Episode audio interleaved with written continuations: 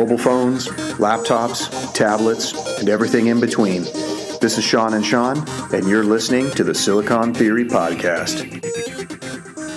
Greetings, fellow tech seekers, and welcome to another exciting episode of the Silicon Theory Podcast. Tonight, we have a special edition pod where we are going to recap the events of the first day of Apple's Worldwide Developer Conference 2017. With me to go over all of the happenings from Apple today is my partner in crime, as always, Sean P. What's up, everyone? So, uh, as I asked Sean when I got here tonight to record the pod, um, I'll ask you this question um, Did Apple announce anything exciting today? As it happens, they did announce some things exciting. Question mark? Uh, I'll say this: compared to Google I/O, which we talked about, I think last week, uh, this was like the most exciting event ever. I would say. How dare you, sir? Yeah, I know, I know. I'm an, I'm an Android guy, so it pains me to say that, but I, for one, welcome our Google overlords. I would say this was more interesting because you had a mix of software and hardware, uh, whereas at Google we just got a bunch of software stuff. And I think the Google I/O presentation was a little more about under the hood stuff and really focused on developer stuff. Where the keynote, at least for WWDC, is a, it was a little more consumer friendly in a lot of ways, if you will. I think that Google's conference was very googly, and Apple's conference was very appley. Yeah, I would agree with that assessment. I mean you know, Apple, everything they invent is basically the most amazing thing ever. No one else has ever done it before. It's it's the best, and that kind of cracks me up. Um, but you know, in their defense, a lot of their stuff is very very polished, and uh, yeah, it, you know, let's jump right in because we have a lot to cover. Let's do it. So they kind of let off with uh, the Watch OS update. We're up to Watch OS four now. How exciting! Uh, not really so much. Um, you know, this had the, the typical stuff, some under the hood improvements, uh, especially uh, involving like music controls. And then it had some new watch faces. It has a watch face that has like Siri baked in where you can get information and, and kind of ask it questions. But uh, overall, it was uh, you know very quick part of the you know presentation, and they, they moved on pretty quickly. There's not a ton going on there. And because no one cares about. What I was gonna say, and we've talked about this before. I was thinking the exact same thing. I would lead off with that too because no one gives a damn. I, I, I really. I don't know what's dead or wearables or Google Android tablets or Android tablets in general, but uh, the wearables thing, I just, I, you know, I don't think anyone was sitting around clamoring for information on you know Apple Watch stuff. I actually have an answer for you. What's deader? Google's unified messaging platform strategy. That's deader. We'll get to that later. Um, next, moving right along, they moved on to their Mac OS update, which is High Sierra. Um, again, it was a pretty quick part of the presentation. Um, there's some you know nice improvements going on, but you know nothing too major. So then we get to the hardware. This is where it gets a little more interesting. So first we got iMac updates. Yes, actually, tell me a lot more about this because I did get a chance to see some of the iMac updates, but I was really more fixated on the iMac Pro. One because it comes in space gray, and two because of its eye-popping specs slash price.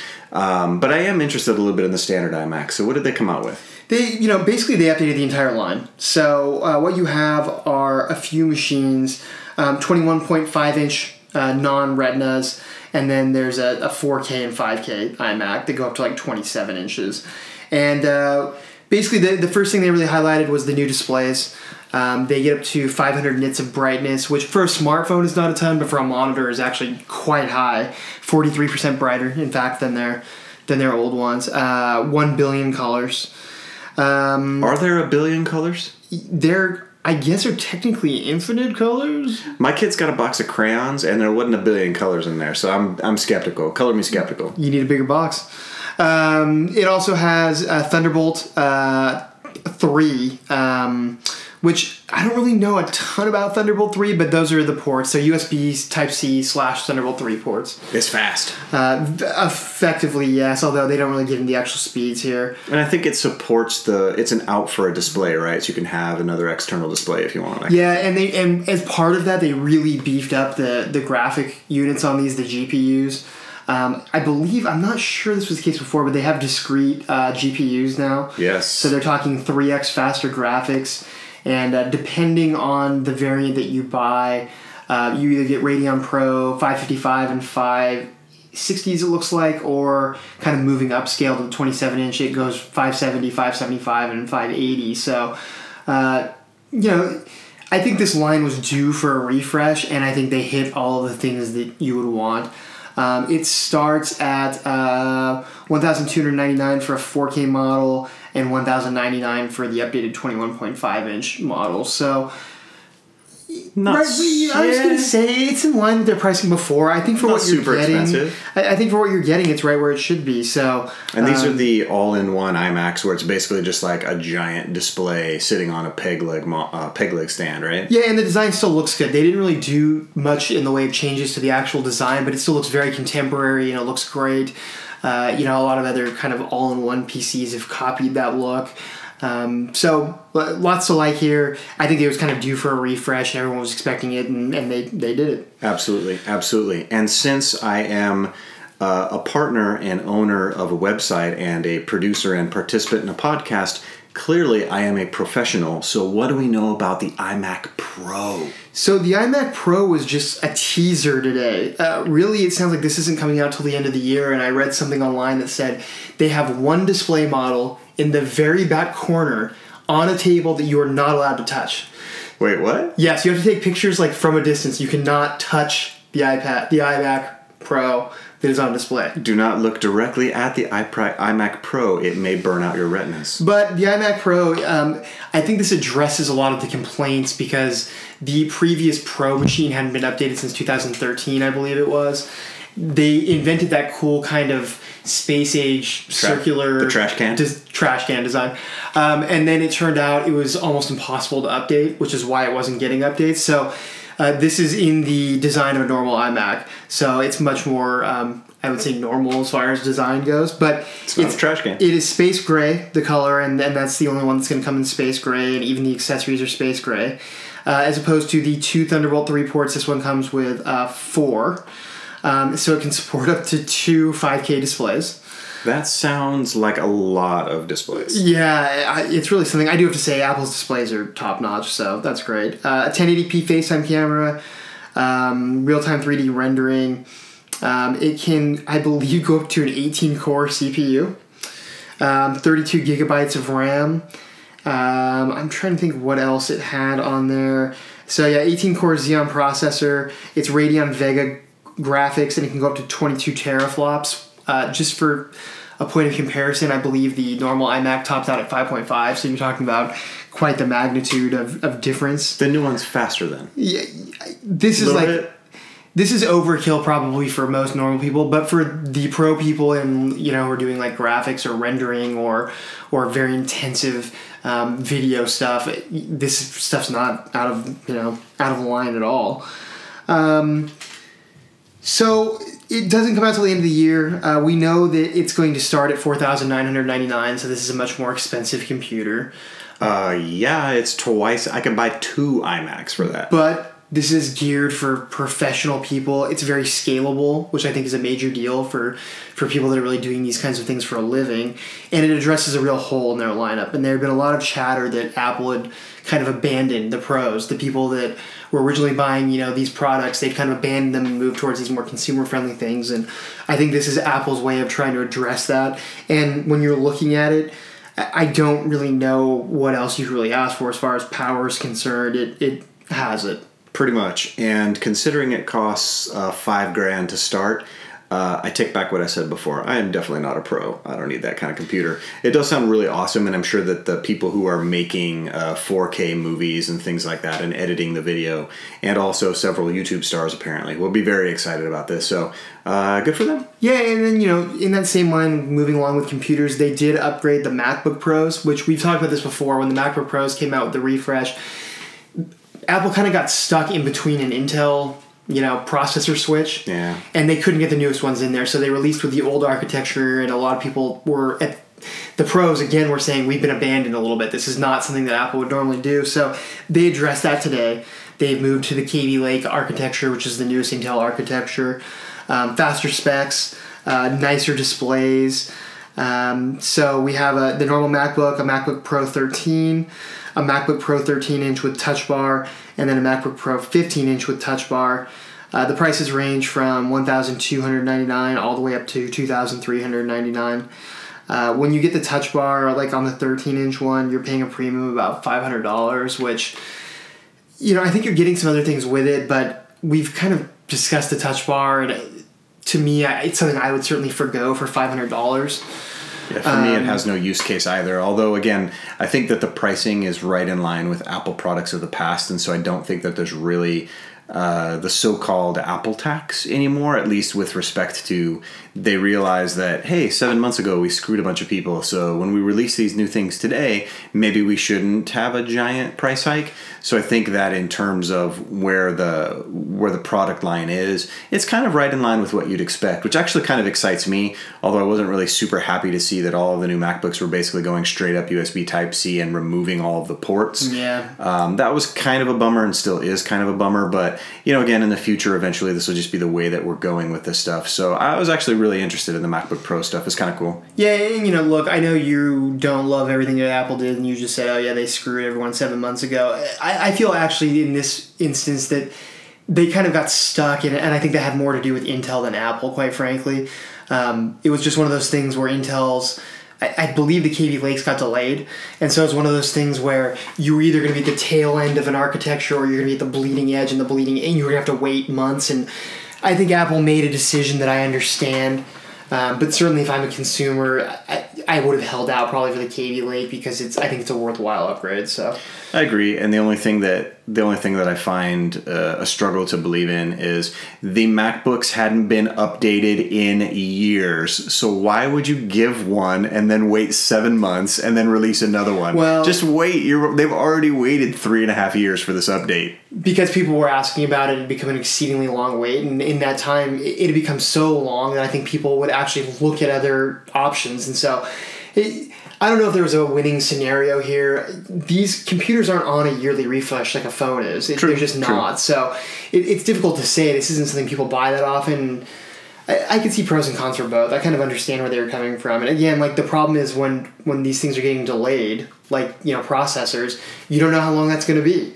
Could be three months, could be a year. You don't really know what that's going to look like, and, and probably even Apple with the influence that they have and the amount of processors they, they buy they're still really kind of waiting on Intel at that point. So I don't blame them completely, but this is what it should have been, and, and now it is. Yeah, agreed. You know, same theme as the iMacs in a lot of ways. Um, next, uh, we moved on to augmented reality and, and Metal 2, which is kind of their uh, tools for developers for doing graphics. And the augmented reality demos they showed were very interesting. Um, Google obviously showed product Project Tango, uh, which is their version of, of augmented reality, and Apple's version is um, similar in the way it works. It's things you know they showed like a, a demo where. Um, it was a, a, cup of coffee or tea, I can't remember which, on a table, and you know as you moved around it, the steam and everything like moved in you know different areas. Um, here's the deal with this: I saw David Ruddock, who's becoming one of my favorite tweeters in the tech space because he, he kind of calls it like it is, and I, I like that. Uh, he, he's from he has, Android Police. He has a strict no bullshit um, policy. Um, and, I, and I love reading his tweets because oftentimes he says just very bluntly exactly what I'm thinking. And his thing was um, show me one useful thing for augmented reality in my phone and I'll become excited, but until then, it's just kind of fluff, more or less. I, I can't remember exactly what he said. Um, I'm right there with him this applies to Project Tango and what Apple did today. I kind of look at it and go, uh, I'm never going to use my phone to do that. Um, to me, the, the thing, and I was kind of expecting this out of Apple a little bit. For augmented reality, it seems like it. The use case for me that seems more useful, if you will, would be like things for like the medical field or something. Mm. It seems like the professional fields are places where augmented reality could really be a thing, and maybe that's where it's going to go. It's going to start with consumers and then move towards the the professionals. But for games and just the kind of stuff that they're showing, I kind of look at it and go, yeah, it's impressive. I I'm never going to use that. Uh, you're clearly very wrong with this because it's all about the Snapchat filters, brah, and Instagram filters, brah. I gotta have a crown or glasses on my face. And maybe I'm not the target audience then, but probably not. I don't think. I just don't. To me, I've not seen a compelling use case for AR or VR really for that matter. And I think consumers, as far as smartphones are concerned, it's a big shrug for me. The computers, I can see it maybe, But for what? For games? Yeah, I'm I'm outro on this too, and I, I agree. I think that we're at the tip of the iceberg with what AR can do, and I think that like a lot of technologies, it, people are just going to kind of play around with it until they actually find something that works and is good, and then it'll probably take off like a rocket ship. But until then, it's basically useful for uh, tweens and uh, other people that I can't think of right now. Yeah, I, it's just not a thing for me. So, um, moving along. Uh, iOS 11 was the next big announcement. This is coming this fall to the surprise of no one. That's always the way their, their schedule is. Um, first thing they have is a uh, is messages are now synced so hmm. across different devices uh, which kind of already extends apple's lead in the messaging um, department that they have over android this is yet another uh, can you really call it a lead if Android hasn't even like left the starting line and yeah. Apple's like basically two cities ahead of them? It's basically like me trying to win a, a hundred meter dash against Usain Bolt at this point. so probably probably bad times for Google. Yeah, if if you actually were racing Usain both Bolt with both of your legs hog-tied together, that would basically be where we're at. Yeah, freaking Google. Um, Siri, they made some improvements to Siri. Uh, they've added kind of machine learning and deep learning. Um, Siri, though, I, I have to be honest, I was a little bit disappointed by the progress today. I mean, they added a male voice too, which is like fine, but it really seems to not be making progress nearly as fast as Google Assistant or Alexa from Amazon for that matter, which I'm always kind of surprised about because I mean Siri was the first one out, and uh, I guess Google maybe Google Now was out first. Well, I think the company that Apple bought Siri from had their product available in the App Store before Google Now was available, and then when Apple bought it, it became its it bundled in its own packaged item and stuff. But I mean, it, you know, again, and this doesn't it doesn't it surprises me and it doesn't surprise me. Uh, Apple has a ton of resources to put into Siri, but the real key with any AI is data. And Apple has said we're going to protect your privacy. Siri resides on the device and doesn't spend a lot of time in the cloud. Google says they are going to take your data and they take your data and we gladly give it to them and that's what actually makes the ai and alexa's assistant to a lesser extent uh, more useful. You gladly give it your data in exchange for giving up a little bit of your privacy and so uh, the google assistant now has the ability to learn about you pretty much anything and that's I think where Siri is going to fail and is going to continue to fail until Apple decides to change their strategy a little bit. Which, if I remember right, they did start to change a little bit during the keynote. They did a little bit, but I mean, they're, they're kind of. Apple, Tim Cook has always made it kind of the case that Google's business is knowing your information. And there's pluses and minuses to that. In Apple's mind, there's a lot of minuses from a privacy standpoint and everything else. But the problem with that is obviously if Google's business is information, their assistant's always going to be superior to Siri because they're mining all of that. They just know it. So Apple's kind of they're straddling the fence a little bit between security and, and kind of making this an all inclusive. And I think from a consumer standpoint, that's maybe a good choice to have, I suppose. But by virtue of that, it, probably is going to have a tough time being as flushed out as Google Assistant because they're just they're not in the business of mining your data the way Google is. Good news is Siri's still better than Bixby on the Samsung phone everything's better than Bixby on the Samsung phone, um, and that's coming from someone with Bixby on his Samsung phone. Um, but um, hashtag bitter. Um, moving right along, they made some camera tweaks. Um, you know, just changes in the way that compression and whatnot's done to uh, kind of I think shrink size and uh, have better sharing uh, compatibility. Um, they redesigned the control center, so uh, there you swipe up on an Apple device from the bottom in order to get things like you know Wi-Fi and those basic settings. Um, I actually installed the iOS 11 beta on my uh, iPhone today, thanks to a friend. Big shout out Nick, and um, it's. I, I don't actually love the design. Uh, we both kind of looked at it, Sean and I, before we started the podcast, and boy, there's a lot going on there. Um, I, I don't like it at all. I think it's actually a regression from where we were. I find it hard to believe it was actually designed by somebody from Apple because it's hideous.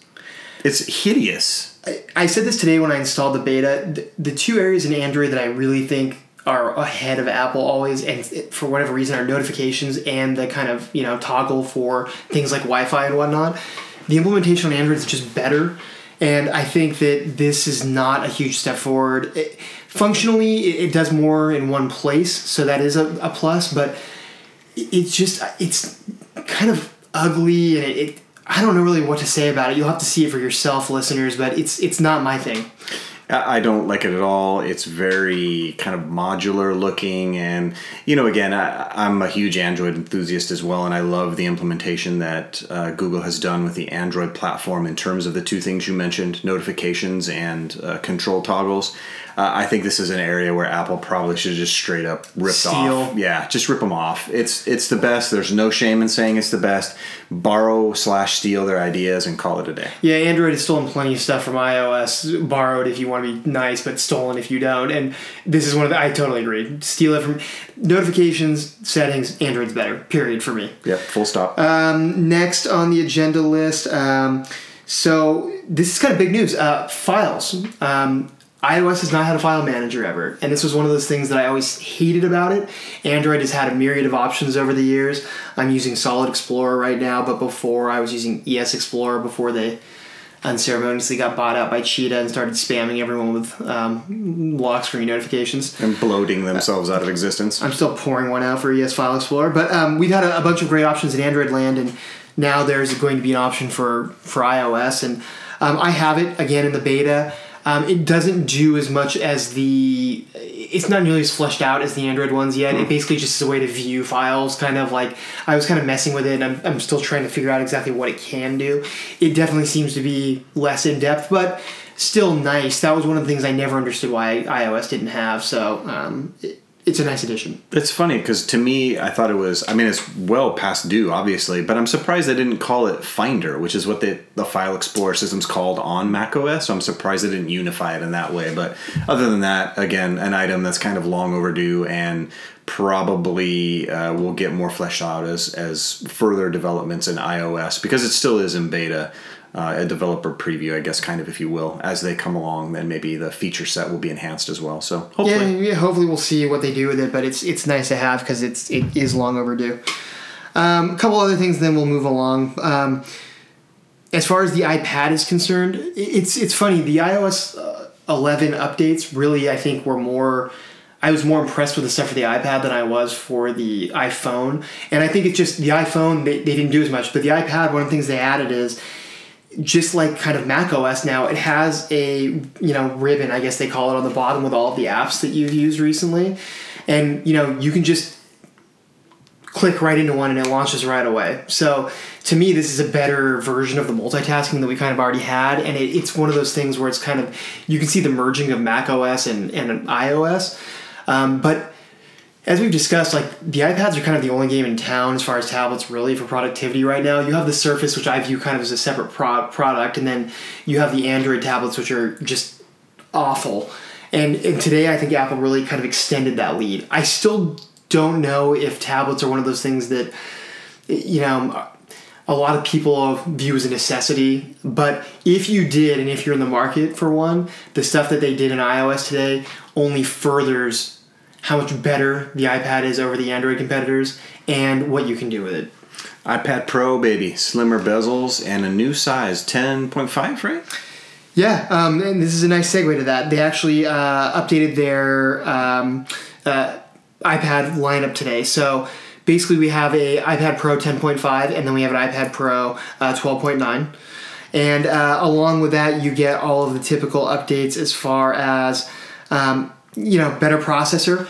Uh, the processor is kind of interesting. It's an A10X, um, and what it is is it has three high performance cores and then three high efficiency cores. Hmm. So much like we saw with the iPhone 7, where it was two and two, this is three and three. Um, and it only uses one set at a time, so it doesn't use them heterogeneously like the Android phones do, where it can like you know dial up all eight. But the performance increases are substantial. Um, I think they said it was a 40% increase in both CPU and GPU performance. And considering they already had a substantial lead again over any of the Android uh, tablets, you're talking about a major performance delta now. It just um, widens the gap between them and anything else that Android can produce, although.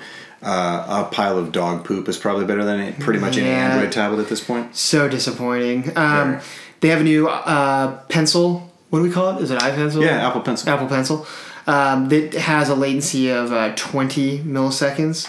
Um, They also increased the uh, refresh rate of the screen. The screen was a, a big part of this. They've increased the color gambit, and they increased the refresh rate to 120 hertz. Uh, so this will mean when you're using it, smoother operation. iOS is already pretty damn smooth, but this is going to make it even more so. That's like a boss. Um, and as far as the actual form factor itself, the 10.5 inch iPad is only slightly larger than the 9.7 that it's replacing. Has smaller side bezels. Uh, you know, same typical design otherwise. Um, they now start at 64 gigabyte of memory.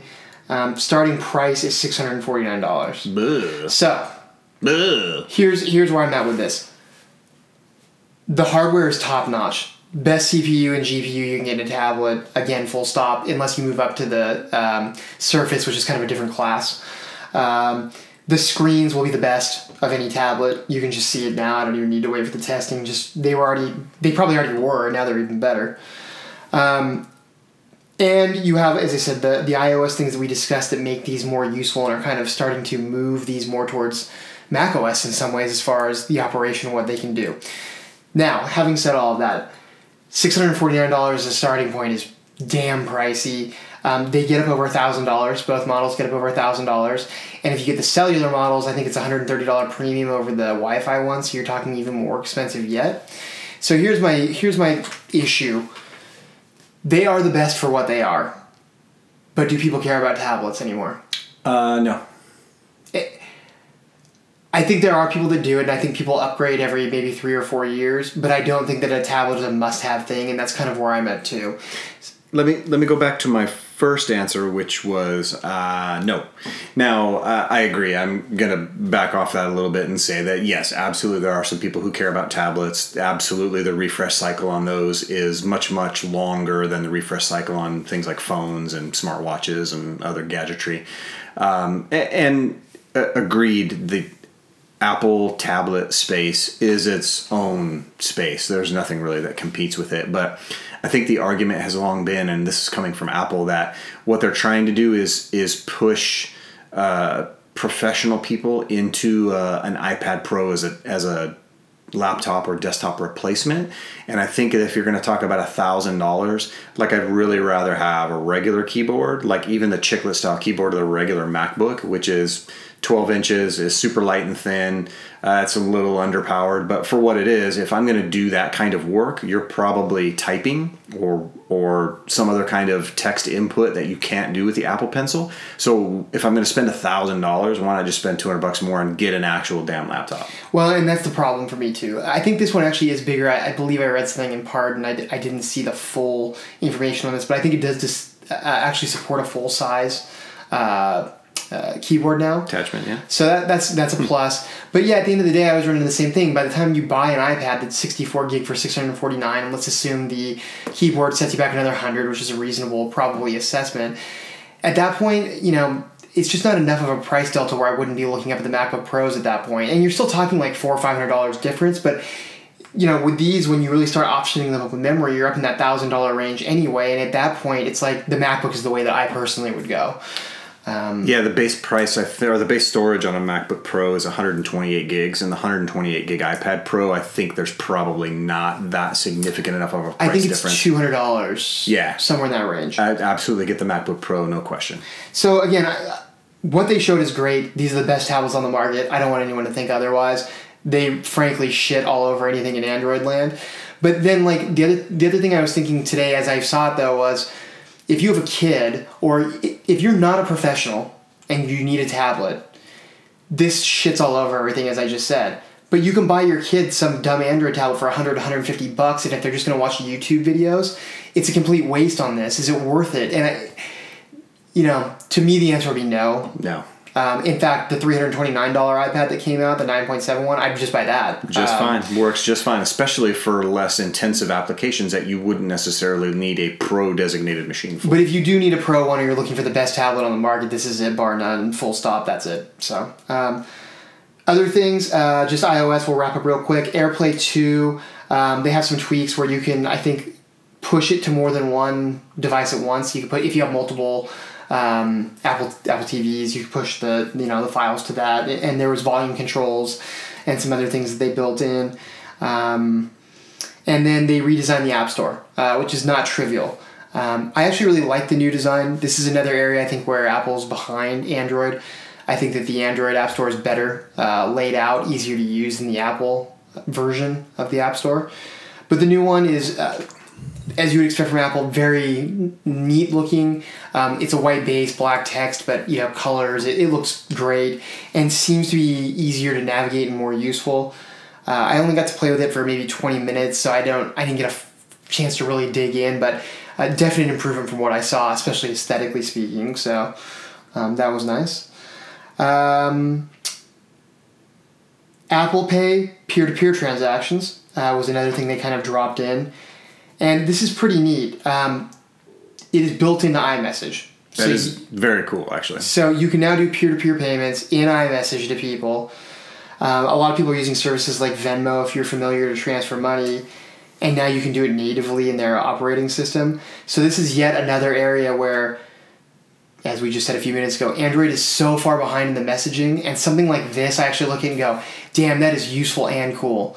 Um, I would imagine people will copy it probably in, in Android eventually. I hope, but Apple's doing it now, and it's cool and it uses touch id authentication and it transfers it right into your your wallet and uh, pretty neat stuff I think it's very cool, especially with respect to the fact that Apple Pay adoption hasn't been kind of as widespread as people had hoped for. And I think that peer to peer payments are kind of the next level of that. Like, it's great that you can go and pay at the store with your phone, but realistically, there's a lot of transactions that have to take place between two individuals. And I think that's why things like Venmo exist.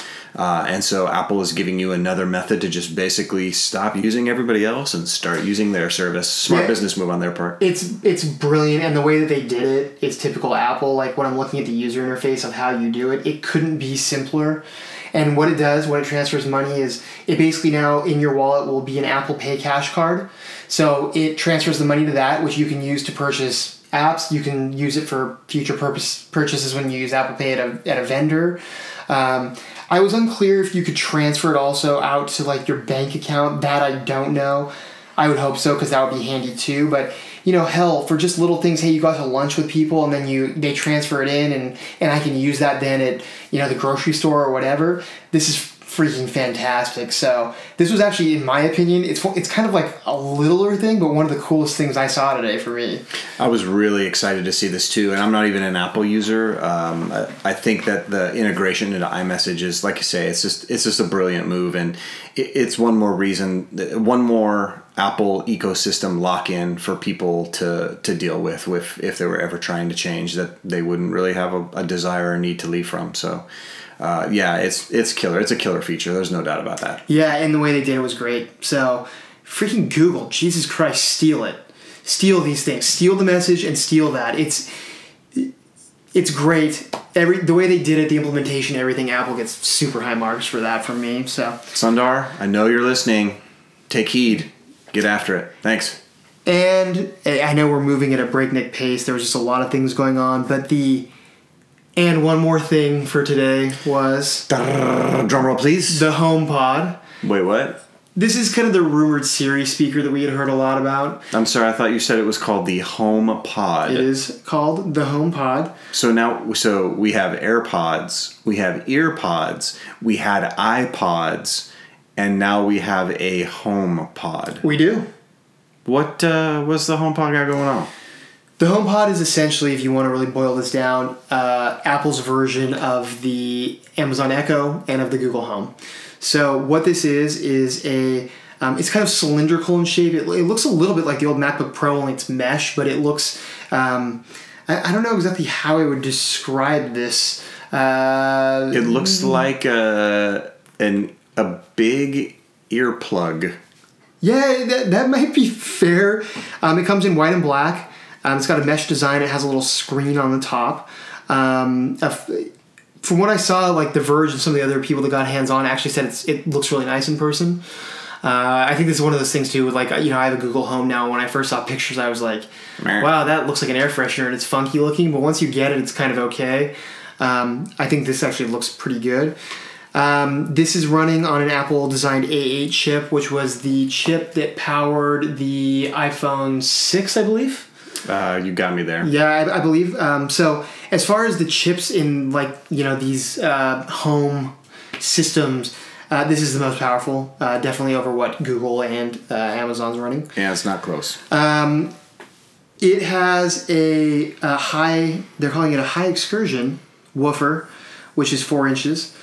Um, it has a six microphone array that's directional, so it can sense where you're talking to it from.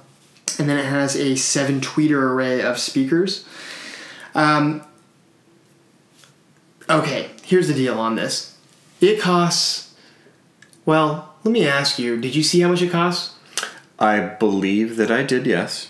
So, just as a frame of reference, Google Home costs $129 And you can actually get it for one oh nine right now. right now, remember and I believe Alexa costs, and Amazon Echo, the full size costs 149 Yes, and you can get their peripheral dots for about forty five bucks right now. Right.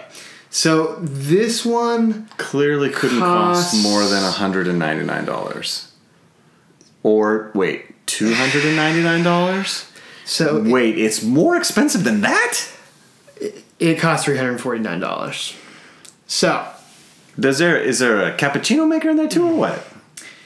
here's what Apple's saying this is more than just a, a speaker like the others are. Like the others have speakers in them, but they're pretty low quality. They kind of presented this more as like a Sonos, like a real Bluetooth speaker replacement, and a lot of those cost like four hundred dollars. So we'll to wait for the test. If it actually can deliver on that, and you are in the market for a, a wireless Bluetooth speaker anyway that was high quality, this may not be such a bad buy. But if you're more like someone who's just looking for kind of this home style thing, I, I personally think it's way too rich for my blood. I mean, as a point of reference, I got my Google Home uh, on a deal for eighty dollars. And at eighty dollars, it's like, is the speaker great? The answer is no. It's okay. um, but when my son's listening to Justin Bieber in his room, does it matter that it has you know a speaker array and a and a four inch subwoofer?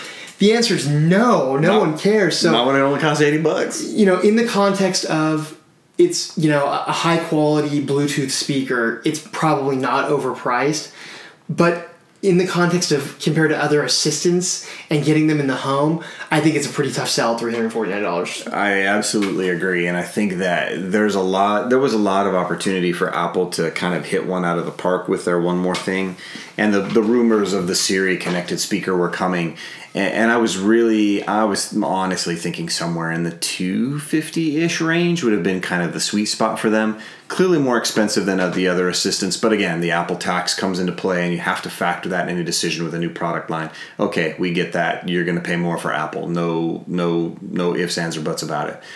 Uh, but to look at this thing and say for 350 bucks, the the vast majority of the people I think that are going to use it for a uh, Siri AI assistant type product like the Google Home and the Amazon Alexa uh, are not going to buy it because it's too damn expensive.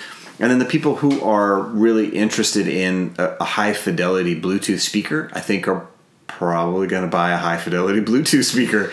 I mean, that's just my take on it. I don't know enough about it really to be able to say whether it's a, a, a, a good buy or not a good buy. But just at first blush, I'm getting a eh. So again, I haven't seen testing, so I don't want to say this, but I would say based off of the components and what they're showing inside of it, this is unequivocally ahead of the Amazon Echo and Google Home by like a substantial margin as far as sound quality and whatnot's concerned. And again, that remains to be seen. We haven't seen it tested, but the hardware at least is a substantial step forward than the other two. The problem for me is this: uh, who cares? and, and- and I think It could be a problem after and all. that's and that's kind of my issue. Um, I'm not in the market for that. Um, I think most people that are into this probably aren't. They may use it and they will, but for two hundred forty nine dollars, like you said, if it was hundred dollars less than where it is now for the hardware that it's packing, again, I, I think if you're looking for a Bluetooth speaker and it has all the you know Siri integration, everything else, HomeKit, whatever else it, it does, it, it, it's worth it. At 349 it's like i just don't know how much people really care about the audio quality. And you also have to take into account a lot of people now are already in kind of the amazon ecosystem uh, and and Google Home, although I think I saw the stats and it's like 70 30 right now or something as far as percentages of what people have. And Amazon, the Echo product's been out for quite a bit longer than the Home, so that makes sense. But I, I think that as far as getting into the house is concerned, Amazon's strategy is a lot better. I think the combination of the Echo and then the Dots at an even lower price point is the way you would want to go. And then Amazon or and then Google, excuse me, with the Home, the price is fine. I think it falls into hey, I'll use that enough to warrant a hundred, especially like 109 bucks, like it is right now. It's like you could justify that. That's almost an impulse Easy purchase. buy, absolutely. But 349 is not an impulse purchase. So people will pay it, people will buy it. It's not for me. It's too expensive. And I think for me, you've hit the nail right on the head. Is I think what Apple wants to do is try and get in your home, especially if they're integrating HomeKit. They want this to be maybe a little bit more closer to your Internet of Things hub. And at $349, they're not going to do that. They needed to price it in such a way that they could get it into a lot of people's hands because they're going to get further and further behind with the Amazon and Google competitor products, especially when you look at it and go, hmm, I can get eh, okay sound quality for $100, or I can get amazing sound quality and spend $250 more. Eh, I'm probably going to spend 100 bucks. Well, and like you know, if I'm just trying to connect my house, I can get an Echo, and I can get one, two, three, four dots with it. So I can literally get an Echo and one basically every room of my house which improves the functionality significantly over just having a single device. for the same price as this. And and uh, you know, another missing thing right now, I didn't see any mention of this. I couldn't find it. It doesn't do phone calls, whereas now the Alexa and Google Home both do, and I think that's a, a useful thing. Absolutely. That Um, might even be one of the most useful things for it. I think long term it probably will be for me in the Google Home, quite frankly. So not having that, and, and I'm sure it will. I'm sure Apple will do will have these things, but they're coming in behind the others as far as time's concerned. It's way more expensive, and if I was looking to go down one of the platform routes for this for a home system, as I said, you can get an Echo and four dots for the same price. That's that's tough. Yeah, I think when you look at the functionality of what it can do, again, if you're really just using it as a Bluetooth audio speaker and just streaming a service to it, you're really underutilizing it and it's expensive at that price point for that. Maybe in line comparable with the other types of products of its ilk, but I think it's too expensive for you to be able to just justify it as a purchase, even if it's got the shiny Apple logo on it. And I think that the use case for it right now is simply just not there. We don't know anything about it. We really don't know what it's going to do. Apple's had some slides at WWDC that says what it's going to do, but I know what the Google Home can do. I know what the Amazon Echo can do, and they're adding new stuff to both of those products all the time. Right now, Apple is far behind, and they're in danger of falling either further behind. And I think that spending $350 to try and get somebody to take this product home with them was maybe not the right strategy. Yeah, it, to me, it just kind of fell flat a little bit. So, at the end of all of it, that's that's a pretty good overview of what we saw today. Um, you know, if I were kind of grading these, I think I would give Google I/O like a D plus, C minus, and I would give Apple like a B, um, B minus.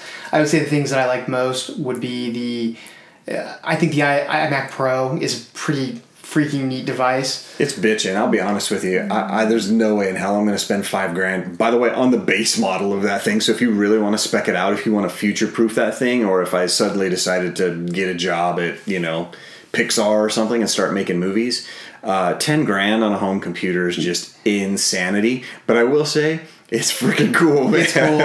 I think the iMac refreshes and the MacBook refreshes hit the right notes. Um, I think the iPads are the Pro refresh is everything you would want it to be. Um, you know, tablets aside, they're the best. Um, I think that the uh, iOS 11 for the phone was kind of a eh, not a ton going on, but for the iPad, there's a lot going on, and then they're and they're doing some really cool stuff. Um, the App Store refresh looks good to me. That's nice. Uh, as we kind of were talking about, I think the peer-to-peer payments through iMessage is one of the highlights for me. Um, and then um, you know, as far as the HomePod goes, I, I want to see one in person, but it was kind of weird that they. I mean, I know why they ended with that as their new hardware, but it's funny. Like out of the hardware they showed, it was the least interesting and exciting to me, in a lot of ways. And um, overall, though, like Apple did a good job. The, having hardware there as opposed to Google where we got no hardware was was cool. I, I like seeing that stuff, and the hardware that they showed was great for the most part. Um, Apple still knows how to shut. You know, they, they know how to put together a presentation. Um, it was very interesting, albeit a little long. Um, but yeah, overall, you know, not being an Apple guy, I still I found more to be excited about today than I did at Google I/O. Yeah, I tend to agree. Uh, and the top things for me probably would be the iMac Pro, which we've talked about, the peer to peer payments through iMessage, which I think is an amazing piece of functionality. And I really hope and wish and pray that Google rips it off. Uh, and then the MacBook Pro refreshes. Uh, I mean, I use a MacBook Pro uh, daily for a lot of the work that I do, including the work on the website and the show. And I think that a refresh to bring it in line with what PC makers have had since the beginning of this year really does give kind of a tip of the cap to the pro community and say, hey, we listened, we understand that you wanted the latest chip architecture, you wanted faster, better, uh, better everything, and they went out and did it. And again, they could have taken the easy route and just said, hey, we gave you new MacBooks last year, so uh, you know, suck it until the new ones come out. Um, and in terms of, and I read this online, I think at The Verge, uh, if their two choices were to basically not do anything and then release a better product at a, at a much more competitive price point for what you're actually getting, and then maybe pissing off a little bit of their user base, eh, I think the, the latter choice is probably the right one. And I'm really interested in those products, particularly not only because I use them on a daily basis, but because I think they are now worth maybe the premium that's being charged for them. So um, for me, the the rest of the stuff, um, other than the uh, App Store redesign, which again is another long overdue kind of thing, um, I just really had a super hard time caring about iOS 11 and some of these other features. Um, I just, I again, I'm not a, a, daily Apple user other than my work device, which I could really care less about. But I do think that I agree with you that this event was much better produced, had a much better production value, and introduced a lot more of what would be interesting to consumers than did Google I/O. Uh, much as though it might pain me to say that, but the hardware alone makes it worth the price of admission. And uh, I saw a lot of folks on Twitter, a lot of folks on Instagram with their media passes. So I'm looking for a lot of interesting coverage on more of the stuff that's coming out, and then we still have a couple more days of WWDC to go to. Yeah, you know I'm not sure we're to see a lot of other exciting stuff out of this, but I will say I'm, I'm now looking forward to the uh, iPhone announcements later in the year. Um, Apple's doing a lot of cool stuff. Uh, it's interesting though that the phone, it is a little strange that the phone iOS was kind of, it seemed almost like an afterthought. Um, and maybe we just hit that point again where there's just not that much to add and not that much to do. But considering, I mean, what percentage of Apple's profits comes from iPhone? It's like what seventy. Seventy, yeah, like seventy four percent. I think. Yeah, it's probably. some huge thing. You know, you would think there would be a lot of emphasis on that, and it didn't appear to be the case here.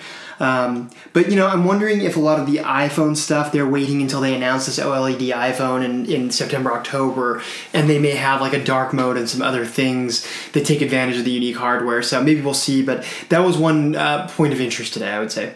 Yeah, and as far as the iPad Pro and the other stuff, like I really couldn't care less. Uh, my kids have tablets, and that's basically all that they get used for. So, and again, I, I, think we've already kind of made the point that I think that most people probably are better off uh, at the price point that the iPad Pro with all of its accessories comes with.